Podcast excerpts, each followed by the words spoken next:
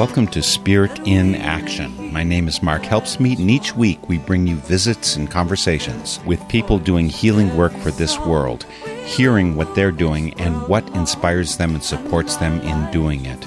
Welcome to Spirit in Action. Though we're just at the end of February, Black History Month, we drastically need enrichment to the cultures represented in our history studies year round. We'll help you with that today on Spirit in Action. When he was an educator, Dwight L. Wilson's students told him that they hated history. He himself found fictional depictions of black people limited in scope. So when he retired, he took on the challenge of writing historical fiction that would come alive because he wanted to offer readers positive stories about black people. The result? His series, Essie Was My Mother. Dwight grew up in Ohio and was the first black student accepted to the Bangor Theological Seminary in Maine. He played important roles within the Quaker community through Friends General Conference and several Quaker and non Quaker schools, not to mention his short story collection, The Kidnapped, his published book of modern Psalms, and his work as a chaplain. And that just scratches the surface. Our focus today for Spirit in Action is on Sarah's Song, the first book in the Essie Was My Mother series. The story follows an enslaved family from their capture in 18th century Africa to the beginning of the American Civil War. In the course of the conversation, Dwight explains the close relationship between his own family history and his fiction slavery, Quakers, strong women, modern racism, the importance of language, and his philosophy of writing. Dwight L. Wilson joins us by phone from Ann Arbor, Michigan. Dwight, having just had a conversation with you before we get on the air, I am so completely thrilled to have you here today for Spirit in Action. Well, it's definitely my pleasure to be here. So. we were talking. I was going to get ready to start the interview, but we covered a bit of our history. There's so much commonalities that we have in a thousand different ways. I'm quite amazed. But I have a sense that being the person you are, you find commonalities with people easily. I search to do that whenever I meet somebody.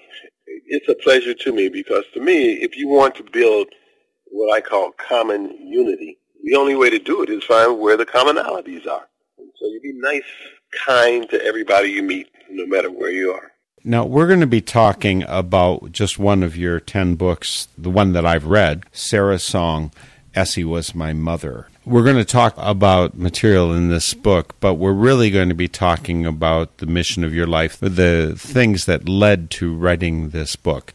Now, Sarah is born into a slave situation, and she ends up getting out of there, going north to Ohio. That's a sketch, but we're really learning about slavery in here. So I've got a lot of questions for you.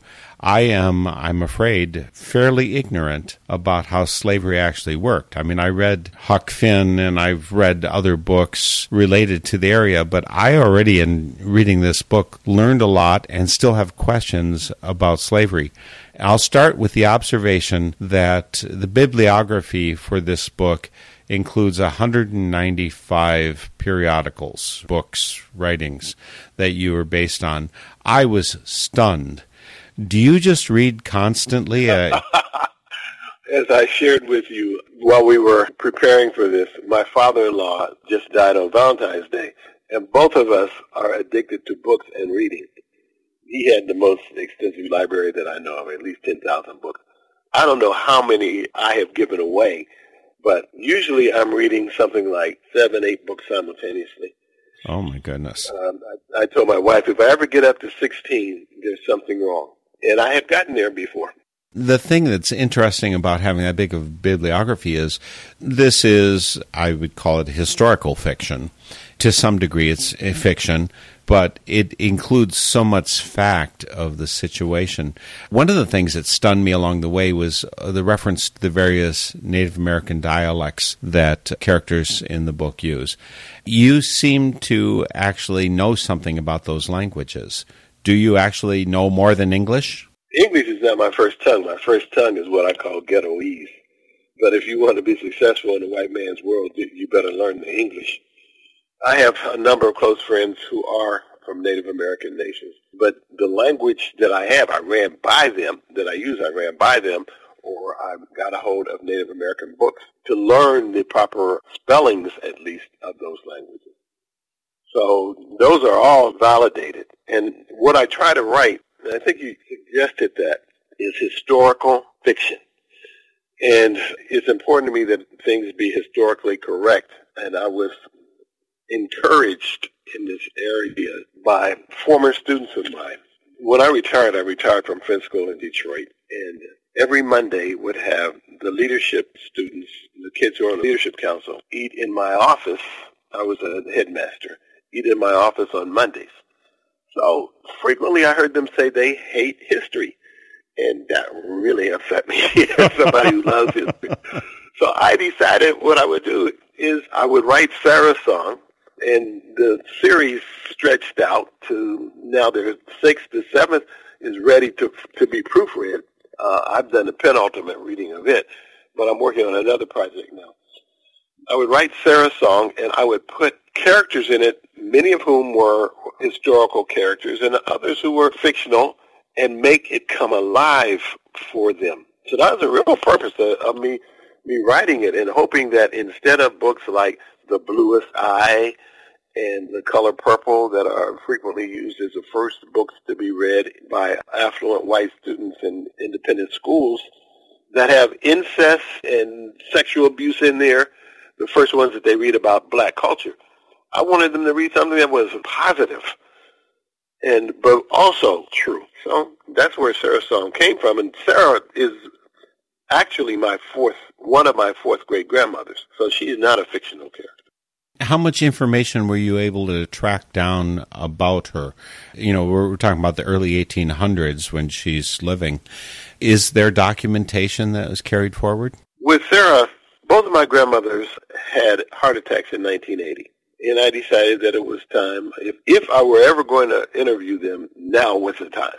At the time, I was General Secretary of Friends General Conference, and when I came, we were having a conference in Berea that year. The gathering was in Berea. And so I stopped in my hometown and I interviewed both of them.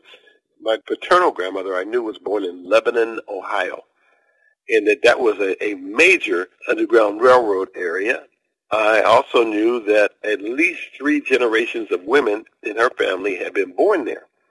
So when I interviewed her to ask her how far back she could go, she couldn't answer that question. So she sent me to the historian in the family. This woman was 90 years old in 1980, so she's going back to the 19th century. I went over to Lebanon and I started doing research there, and I proved three different ways that my fourth great grandmother Sarah was married to a Scots Irish Quaker. So I went to see this cousin Clarabelle, and I said, Cousin Clarabelle, are there Quakers in our family? And she said, Why, show. And I said, Well, Cousin Clarabelle, why didn't you tell me that? You know I'm General Secretary of Friends General Conference. She said, I didn't tell you nothing about the Baptists or the Methodists, did I? Is Quaker supposed to be better? so, if you don't know the right questions, Mark, if you don't know the right questions, you won't get the answers. so, so then she told me a lot of historical stories, oral history stories. But one of them that she told me that really fascinated me. But I just laughed about it at first. And when I would retell it, everybody else would laugh.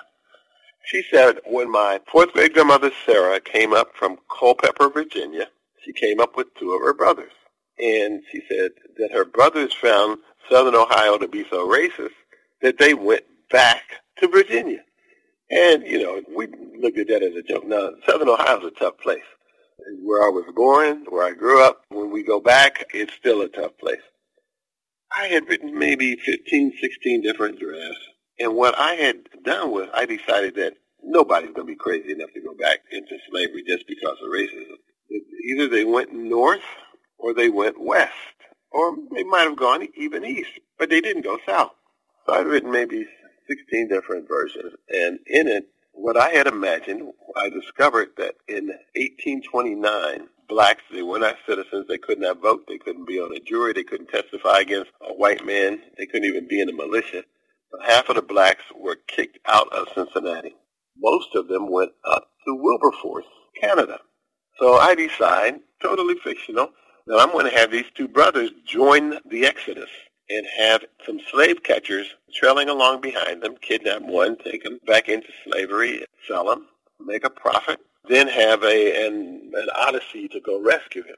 So I'm in like this 15th, 16th draft, and my wife found this book called Forbidden Fruit about interracial relationships before the Civil War. And when I'm reading it, I see that a slave named Robin from Culpeper, Virginia, was so in love with his wife that he went back to Virginia. I said, I'll be damned. That's my uncle. And the story was true, but it wasn't about racism. It was about love. so, but I didn't change it. Uh-huh. I didn't uh-huh. change it because I, I like my arc better. But I, whenever we, there's a funeral, and I do the funerals in our family, whenever there's a funeral, I will tell that story, and I will say, now you men have the responsibility to love your wife well enough that you would be willing to go back into slavery for her company.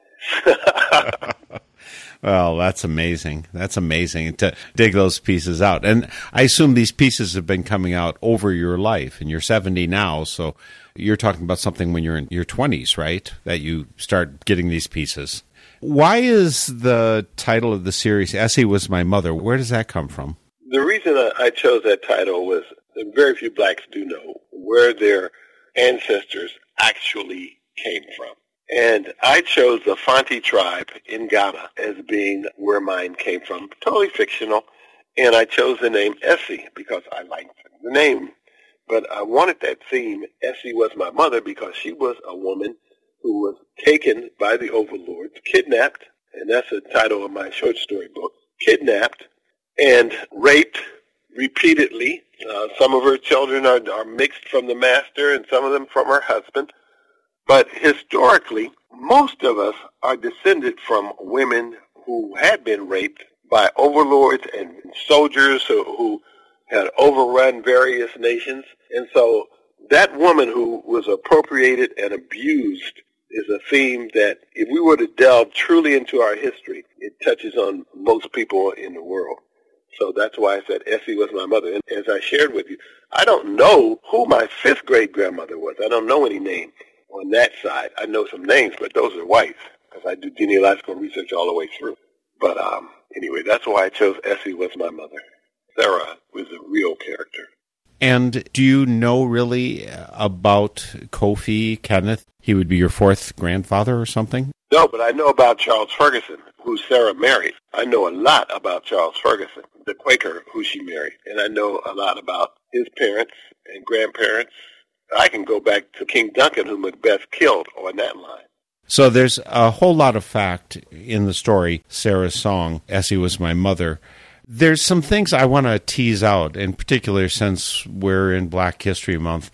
It behooves us all to add a little bit to our information. We should do it all year long, mind you, but I'm just aware that these holes in my knowledge about slavery, for instance, one of the things that comes out in the book is various points slaves buying their freedom. And I think I had heard something about that but I really didn't know how a person could buy their own freedom because my presumption was always that if you're a slave, you've got zero rights. Everything that's owned is owned by your master. Evidently, that wasn't exactly how it worked, or is that the way it worked in some cases? What happens in this story, how accurate is that to what really could happen or did happen? It's accurate to what could happen. Um, there were a number of slaves who bought their freedom. But the masters had as much autonomy on their plantations as modern people have in their own homes.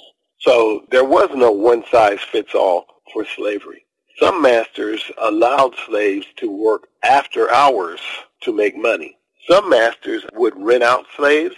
Some masters would let their slaves go and live in urban areas where they might work even at various, in quotes, professions, um, as blacksmiths etc. But they had to give a percentage of the money to the masters, and they were still owned, and they had to have papers that showed that they were still slaves.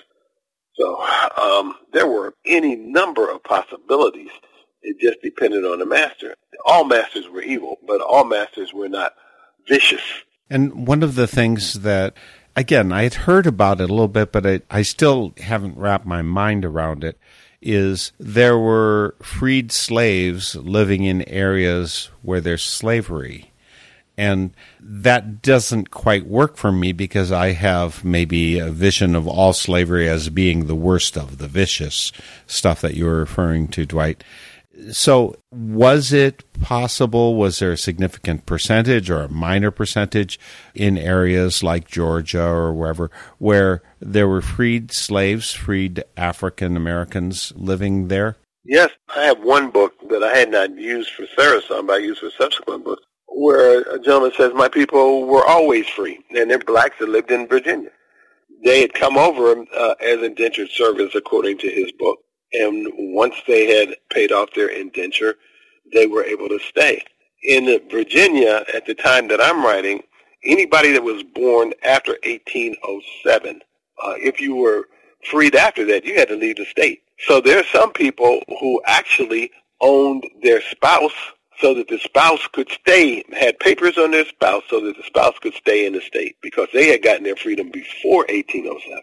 Well, that's unusual. And what kind of percentage of the population would this have been of African Americans? Very tiny, because the slave states did not want uh, to have freed blacks around. They thought that they would be a bad influence, and indeed they were. And many of them were working in the Underground Railroad right there in Virginia, in Kentucky, in Tennessee. Again, there, there's so many iterations. In, in later books, I read about how we always think of slaves running north. Wrong. Because those who were in the Deep South Many of them ran to Mexico, which had made slavery illegal. Others ran to Florida and joined the Seminoles. The first Seminoles were black because it means runaway.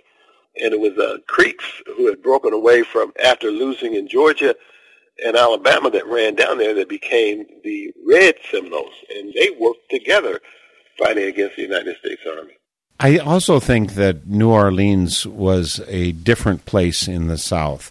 Uh, maybe I've got that a little bit wrong, but because they had French history instead of English history, their approach to racial relations and slavery was a little different. You're right, and I write about that in a subsequent book. Well, I haven't read the other books, so could you tell me? I know you have.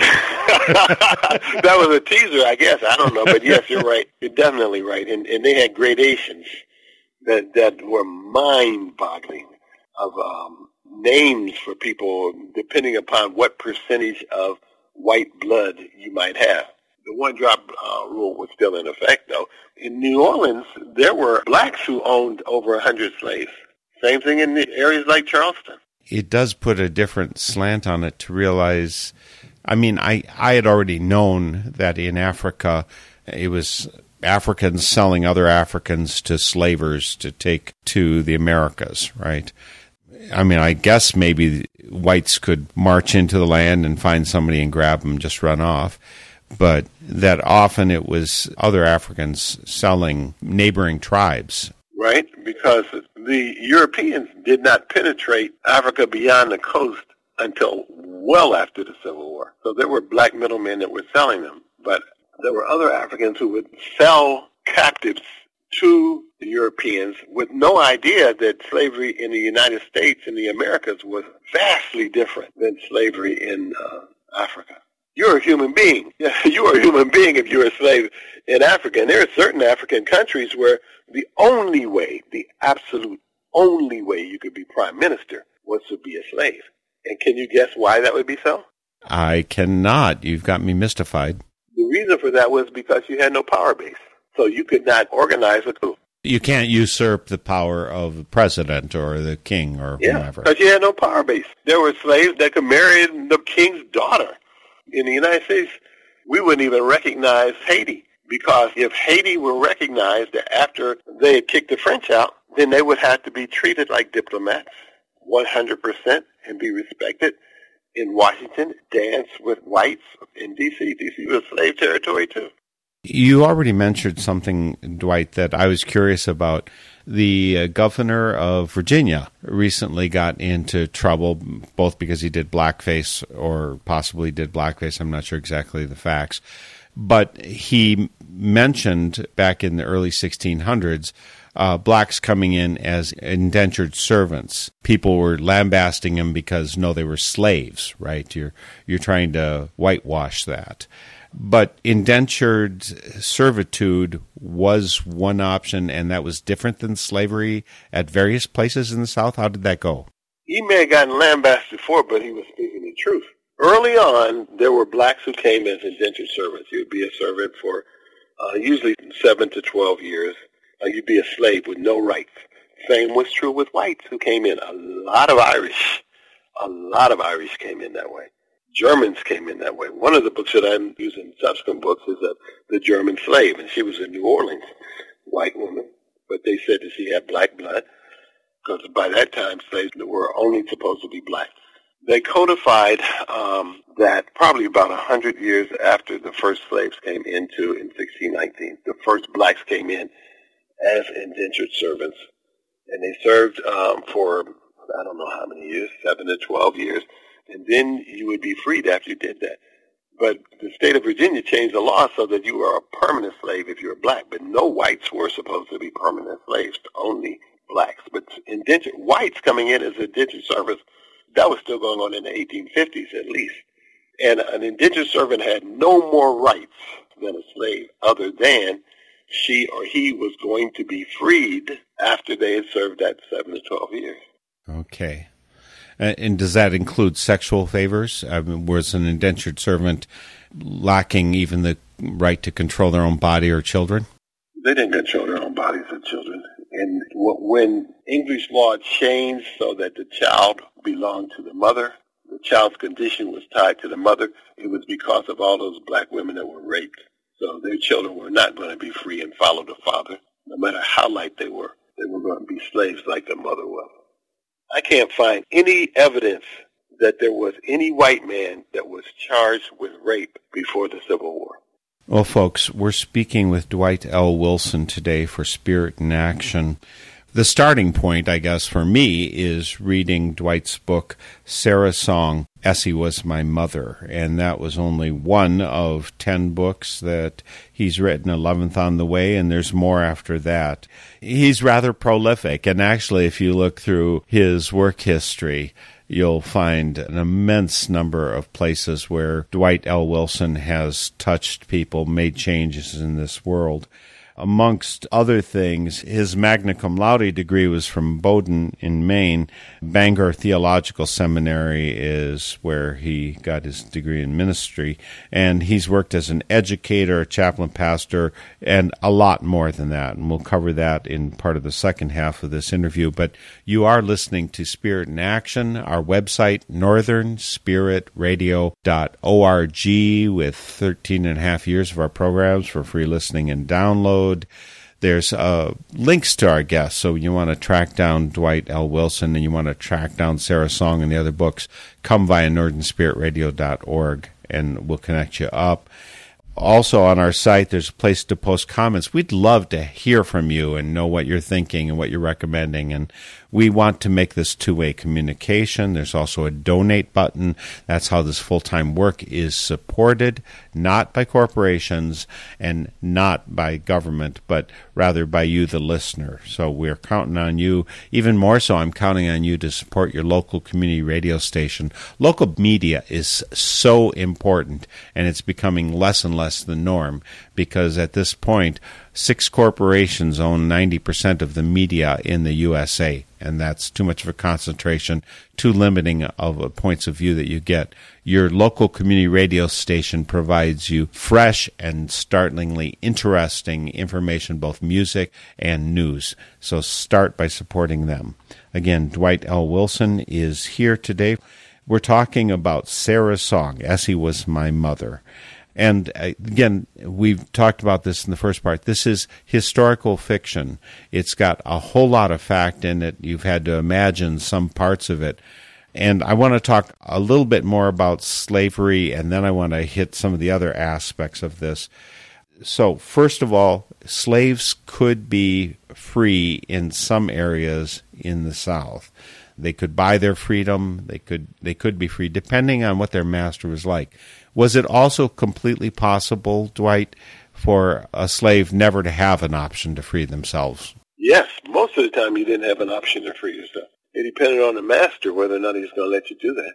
Were there any rights at all that were accorded to slaves that were mandatory? None. Not the right to your body, not even the right to your own children. As a matter of fact, because of, uh, of white supremacy, no marriage between blacks was legal in the South. None. That's so that families could be sold apart and the master could still feel that he was a good Christian. So that happened. I've got a, a, a copy of the will of one of my second great grandmothers on the maternal side. And she was born in 1834, and then in 1846, um, the master was dying, and he wrote in his will telling his wife who to keep and who to sell. My second great grandmother on that side Emmeline McCluskey, Emmeline Lay McCluskey. She uh, was 12 years old, and she was one of those that he told to keep. Well, they all only had first names. So I don't know if, if her mother and father were sold, if her brothers and sisters were sold. I don't know. I know that she was kept. And in Sarah's song, there is a selling apart of family. And that was taken from that historical fact. And uh, since I'm the official genealogist on that side, I can tell you I've got almost 5,000 names who were descended from Emmeline Lane McCluskey.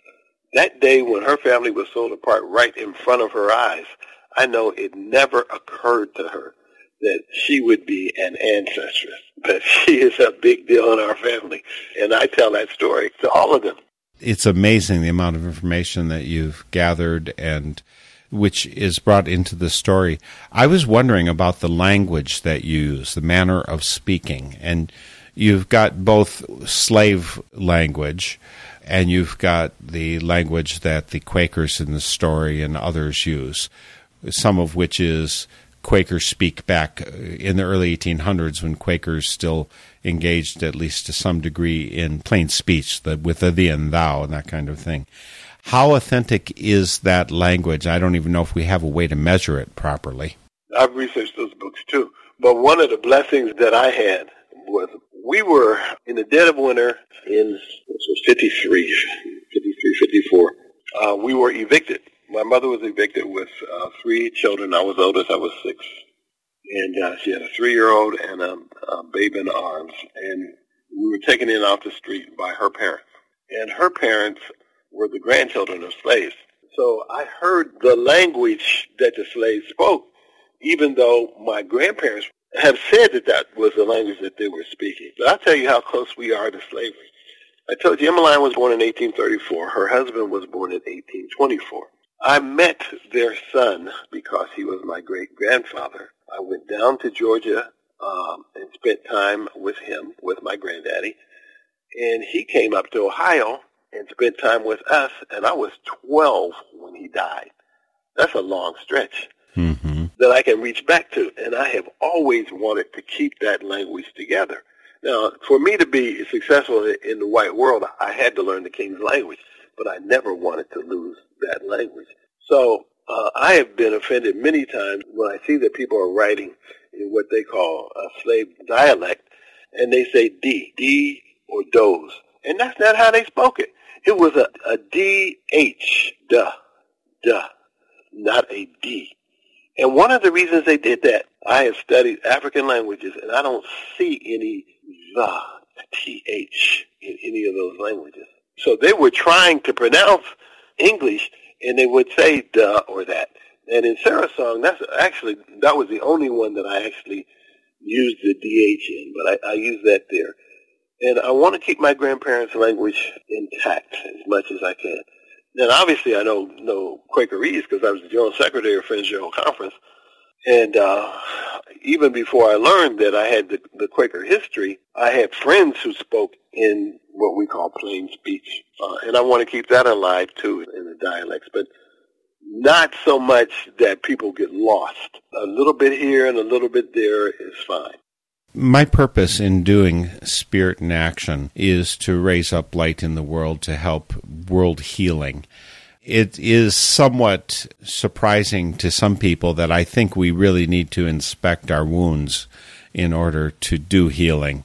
But I, actually, I just had a situation on this last night. I had a bandage on something and ripping it off, and my skin is all irritated. My wife is saying, "Yeah, we got to expose that to the air."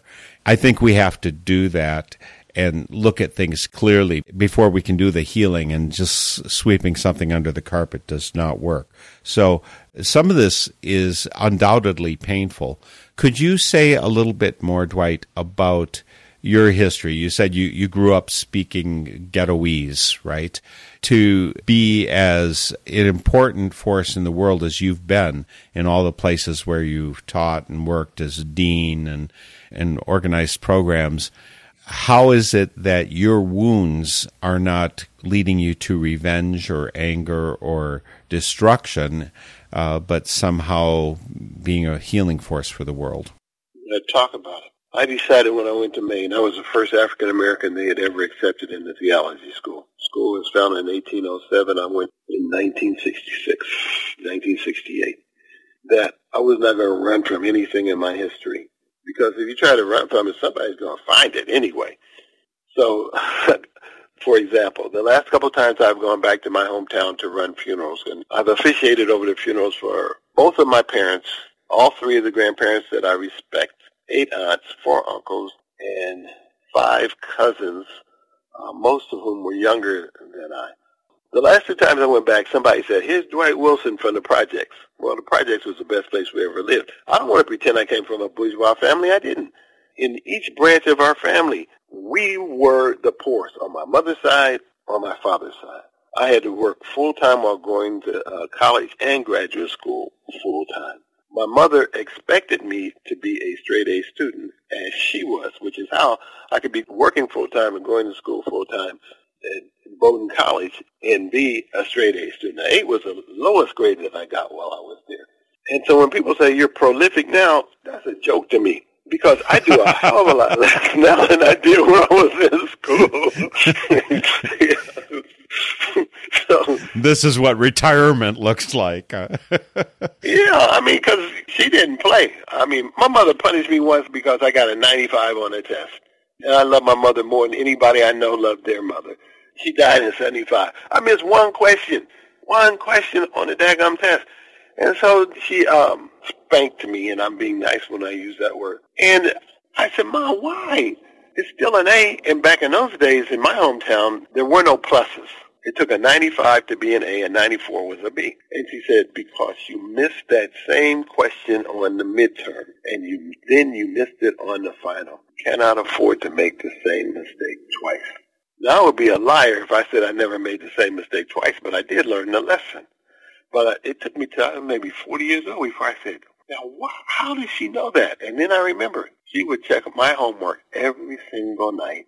Remember, she only went to 10th grade. She got kicked out of school for getting pregnant with me.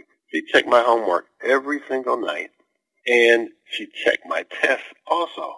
So because she was on top of me like that, she made me. Anything good that's happened in my life, it is because of her, and because she was writing me, and she had this vision of who I should be, and she wanted me to lead the rest of them.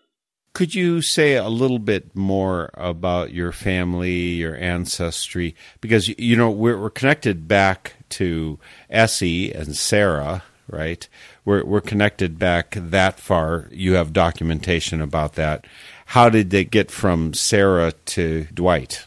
Well, Sarah got up to um, southern Ohio, to Warren County, Ohio, and my hometown is 12 miles away from where she was. And so um, I've done research on them. They were not particularly educated or, or sophisticated people. I was the first one. When I graduated from high school, when I was born, there was only one other person in my family who had graduated from high school in my immediate family. And on either side as my father's brother. But my, as I shared with you, my mother's goal was, was for me to go to college. She always told me that because she was the only one that my grandfather was going to send to college of his four children because she had been a straight A student before she was kicked out for getting pregnant. And I imagined he was going to send her to Oberlin. And I brought her to Oberlin when I was an assistant chaplain there. And she was so moved. That's one of the joys of my life because she was celebrating three years of being cancer free. But two months later, maybe the next month, uh, it came back, and she knew she was going to die, and indeed she did. Part of the reason I'm asking is in Sarah's song, as you're writing, again, a lot of this is fiction. I'm not sure which piece is, but she's learning Latin along the way. And this is uh, the daughter of a woman who was brought in as a slave to the South. So she's learning Latin. And I think Kenneth Kofi, her, her father, is he's made up most of him. Yeah. Although Kofi is a real name, and by the way, you I think I've told you this before. I lived in Togo, right next to Ghana, and Ewe, which was the native language where I lived, Kofi is the name of a male born on Friday. That is right. Koku was those born on Wednesday, and Kojo was Monday. So Kofi, you know, I feel like these are people I kind of know as you're writing about them. Yes, you do, because I've never been to West Africa, so you know some things I don't know. So there we are. uh, but part of the thing, I don't know if it was straining my credulity, but the idea that Sarah's father, or maybe Sarah's mother's husband, I'm not sure which way to. Yes, I see what you're saying. Yeah. His effort, originally, uh, as described in Sarah's song, is instead of fighting to keep the home tongue, the home gods, and everything, he decides on assimilation, at least at the beginning. And so he's going to learn Latin. Yes that dilemma remains in the 21st century. True. So could you talk a little bit about that? Because we're still fighting this out. I mean, is it like, you know, black power goes separate in the late 1960s was being fought over as opposed to Martin Luther King, who uh, is like, we're all brothers and sisters. We can, we can hold hands together. And I think there's good points on both sides. Could you talk about your reactions, feelings, thoughts about that? Well, well, the reason I, I put that construct there, and I was helped by Phillis Wheatley, who was the first known black poet. And Phillis Wheatley uh, learned Latin and English as a slave. Phillis Wheatley was a, a northern slave. And so if Phillis Wheatley could learn uh, Latin and English, then why couldn't Kofi learn it? I thought about the um, slave masters, many of whom had no other white person other than the foreman who was on the um, plantation. And so I had her slave master, the slave master of Fruits of the Spirit, be somebody who had really wanted to be a Latin professor. And he wasn't going to spend time with a, what he considered to be white trash overseer. And so he brought Sarah's father into his house to learn Latin and English with him so he could polish his Latin and his English. His wife was infuriated over it, but I wanted that tension. And I also wanted the tension between him trying to be an American and his wife looking back, Essie looking back toward Africa. And as I shared, that tension remains. Are you going to assimilate or are you going to be who you are? Uh, when I was headmaster at Friends School in Detroit, I wrote an article for the National Association of Independent Schools for whom I used to do multicultural education assessments in private schools from Connecticut to California. Uh, assimilation, three times a four-letter word. So are you going to lose your culture in order to be successful in America? That remains a tension here. I taught pre-colonial Africa. That's why I won't let my ghettoese go um, that's why it's important to me to, to know where I came from and to help other people know. Because I have no reason not to be proud of who my people are.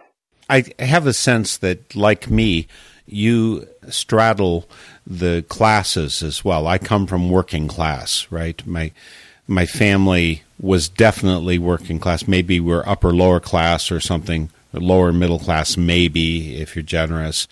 And I speak college educated English, but I'm the only one out of the 12 kids in my family who does. No one else speaks like I do. Most of them say, I seen you, I seen my friend yesterday, that kind of thing. And I sense that you have done that straddling as well. My, the arc of my career has been, has been incredible. Do you think about it? When I went up to Maine, I'm the first African American accepted into theology school. The second year that I'm there, I start pastoring a Quaker meeting, and I'd never met anybody who admitted to being a Quaker before I went to Maine. I did not know about our Quaker history. So I am pastoring a meeting where uh, I'm the only black man in the congregation, and I'm the pastor. This is 1969. and it's the most powerful meeting in New England because two of the three employees of New England Yearly Meeting belong to that meeting. And I'm the only black uh, man in the whole town. Um, that's the same town I told you that Stephen King uh, grew up in. Three years later, um, I am General Secretary, after I left in 73, three years later, I'm General Secretary of Friends General Conference. Less than one-tenth of 1% of Quakers are black, in America anyway. And to this day, I left office over 40 years ago. I'm the only African American that, that has ever been the head.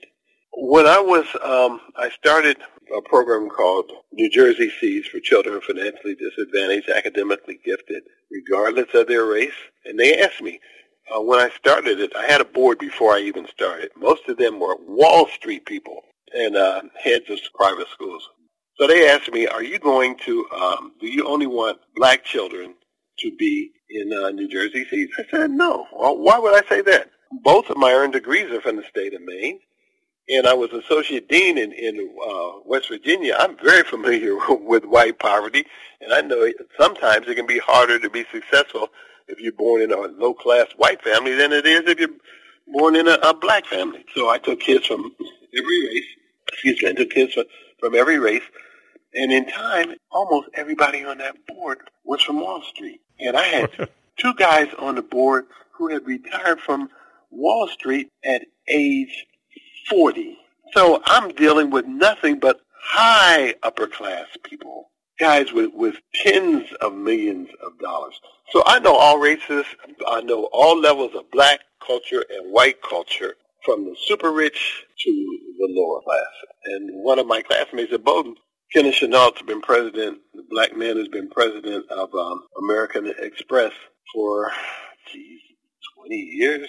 And he and I were running buddies. Uh, he was one of my two closest friends while I was there. I don't mind the straddling, as so long as I know who I am, and so long as I am certain that I'm not selling out. It's not happening. Well, one of the things that I think about straddling is I can speak multiple languages. I can speak back home.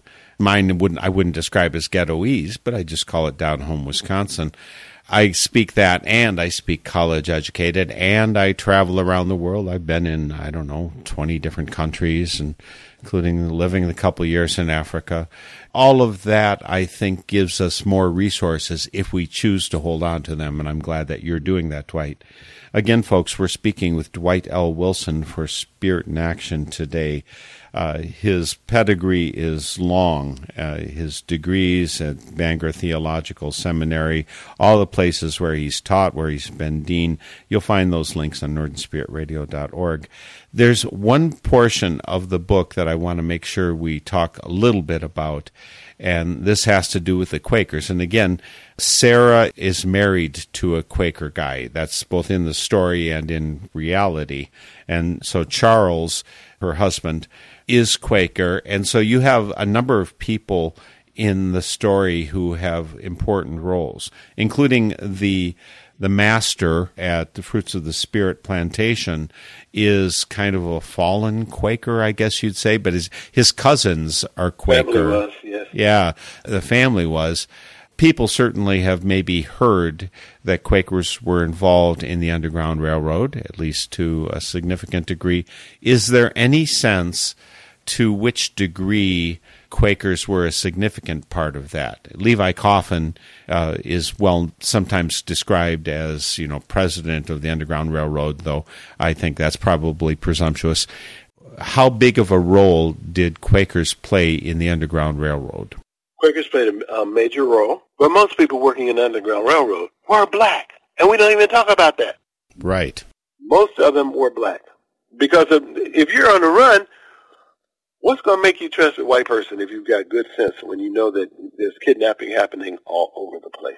But yes, Levi Coffin was rightly called the president of the Underground Railroad because he was super active.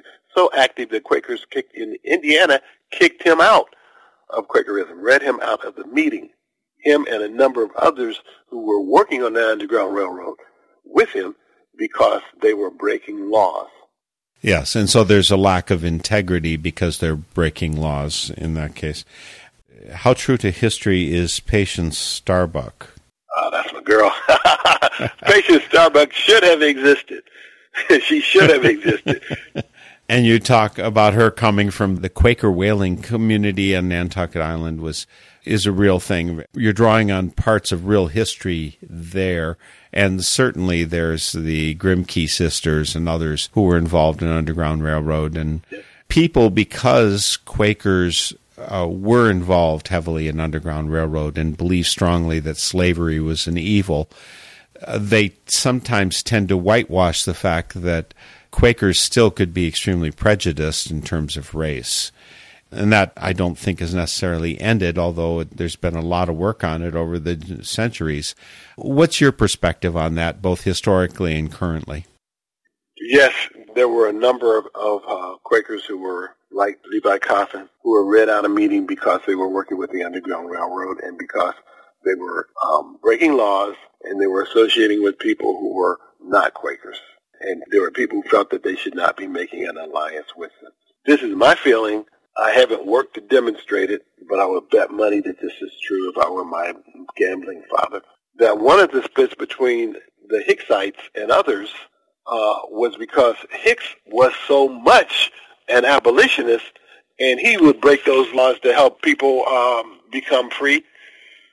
And there were those who were too conservative to do that, who believed that blacks should be free, but they did not believe that blacks should be equal. And to this day, we continue to have problems with some whites who don't really want to see blacks as equals, and yet they still call themselves Quakers.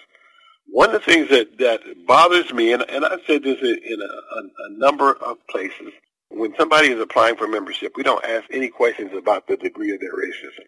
So Quakers are, are as affected by racism as anybody else is, as long as we will not address it.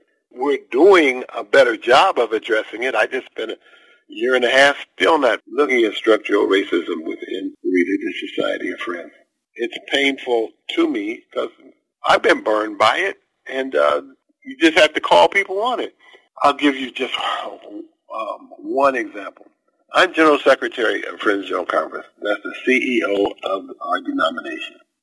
One of my executive committee members sees a picture in my office, and she looks and she says, "That's this is a picture of me, my um, ex-wife, and uh, one of our children." She said, "Your head is too high." She doesn't know how much I had to pay, the price I had to pay to be able to hold my head up. Same person later on says to me, I don't like the way you walk. Really? What are you talking about? That's crazy. Wow. I don't like the way you are. I'm at a Quaker school. At this time, I'm assistant principal. One of my sons is in the lower school. I'm, I'm in the upper school. He's in the lower school, and we get called in by his teacher, and she says, um, I don't think your son is smart enough to be in our school. And she also says to me that he's threatening other children. I said, we, has he hit anybody? And she said, no, but, but he scares other children by the way he walks. And I said, Pee Wee Herman is not his example of maleness. but he hadn't hit anybody and he hadn't threatened anybody. I pulled him out and I homeschooled him. That same child has a uh, was an honor student while he was in um, junior college. He got bachelor's from University of Maryland. He has a master's of social work from Temple. He owns his own business, but he wasn't smart enough to be in a Quaker school. I uh, was at another Quaker yearly meeting. I'm I'm speaking, and uh, one of my sons. Uh, this is another one of my sons. I have four of them. He is in the uh, children's program, and one of the women takes me aside, and she says, "I hate to tell you this, but I believe your son is retarded." Okay, same son, same son. Bachelor's degree from Princeton, a doctorate, and a JD from the University of Virginia. We've got a long way to go. Sure. And part of my point about that is, as I said earlier, you got to look at your wounds. You got to bring them into the air if you're going to actually heal them. And so that means admitting that you've got problems. And so I think it's good that we actually can speak about them, talk about them, and therefore be able to deal with them. The racism, the point of view, I grew up as an underprivileged person because I was from a working class family. And in the town where I lived, that made me on the bottom of the stack, right? On the other hand, even with that lack of privilege, there are a lot of people in this country I knew I was well well privileged over. Uh, and I really think everyone should have the opportunity of living as a minority. Uh, by having had my two years living in Africa, I was a privileged minority, mind you. I had money and people generally looked up to me. But there were times when I actually knew my life could be threatened because I was the white person in my village. And I too have been privileged. I have been privileged. There have been times when my wife has said, you shouldn't say that, but it's true. You think about this. I'm the first child of a mother who's been, who's a straight A student who was kicked out of high school. She taught me how to read by the time I was three years old. By the time she was 23, she'd already had five kids. She could not spend that much time with them. I'm the first child. I'm the first grandchild. I'm the first nephew. I changed diapers for all of my brothers and sisters many of my first cousins. My grandfather took me places that he did not take them. So I was in a privilege. I knew that I was a golden child while I was growing up. Knew it. And is it an accident that because she had all that time to spend with me when she did not have it to spend with the others, that my career has been more successful? No. And when I listen to my brothers and sisters tell me things that uh, or go silent when I talk about things that, that I experienced when I was growing up. And I carry guilt for that. Yeah, it, it's hard. We, I don't really know what to do about carrying guilt because you've been successful. A lot of times it's happenstance. I mean, I didn't determine what IQ I got, right? I only determined perhaps how hard I studied, but maybe that was a function of my home. I have a feeling that it probably does not help us if we say, I'm privileged or I'm not privileged, therefore this doesn't matter. I think whatever we try and whatever we can believe in makes a difference. And we still have to look at reality and wonder what we can do to make it better. Absolutely. I agree with you so much, Mark. And, and I never say to my brothers and sisters I was privileged. What's that going to do for them? Nothing, except make them feel bad. Say, well, oh, so she favored, I knew she favored him or whatever. And it, it does nothing. How it helps me is it, it reminds me that there are, there are people who did not get the same opportunity that I did. And it's important to me that I see the opportunity, which is why I came to Friends School in Detroit to be their head. When I had all kinds of friends, including my ex-wife's father, who said, you'd be a fool to go to Detroit. You would be a fool to go to Detroit. But I wanted those kids to have opportunity. Well, it sounds to me like you're a blessed fool, and that's the best kind. Just a fool for God. And I want to thank you for coming here today. Again, folks, we've been speaking with Dwight L. Wilson. He's author of a historical fiction book called Sarah's Song Essie Was My Mother, based actually on characters out of his own family tree. In addition to his degree at Bangor Theological Seminary, he's taught at a number of colleges and high schools. He's got 10 books currently, working on 11th and maybe the 12th. All of those links will be on northernspiritradio.org. And Dwight, it has been absolutely stunning and wonderful to be with you here today for Spirit in Action. Well, thank you. Thank you, Mark. And I appreciated the interview and the conversation before off the radio. well, let's have okay. some more, but we'll let our listeners go on to other things. Follow Dwight L. Wilson via his website, dwightlwilson.com. A big thanks to Catherine Thomas for production assistance on today's program, and we'll see you all next week for Spirit in Action. The theme music for this program is Turning of the World, performed by Sarah Thompson. Check out all things Spirit in Action on northernspiritradio.org. Guests, links, stations, and a place for your feedback, suggestions, and support. Thanks for listening. I'm Mark Helpsmeet, And I hope you find deep roots to support you to grow steadily toward the light. This is Spirit in Action. With every voice, with every our lives will feel the echo of our.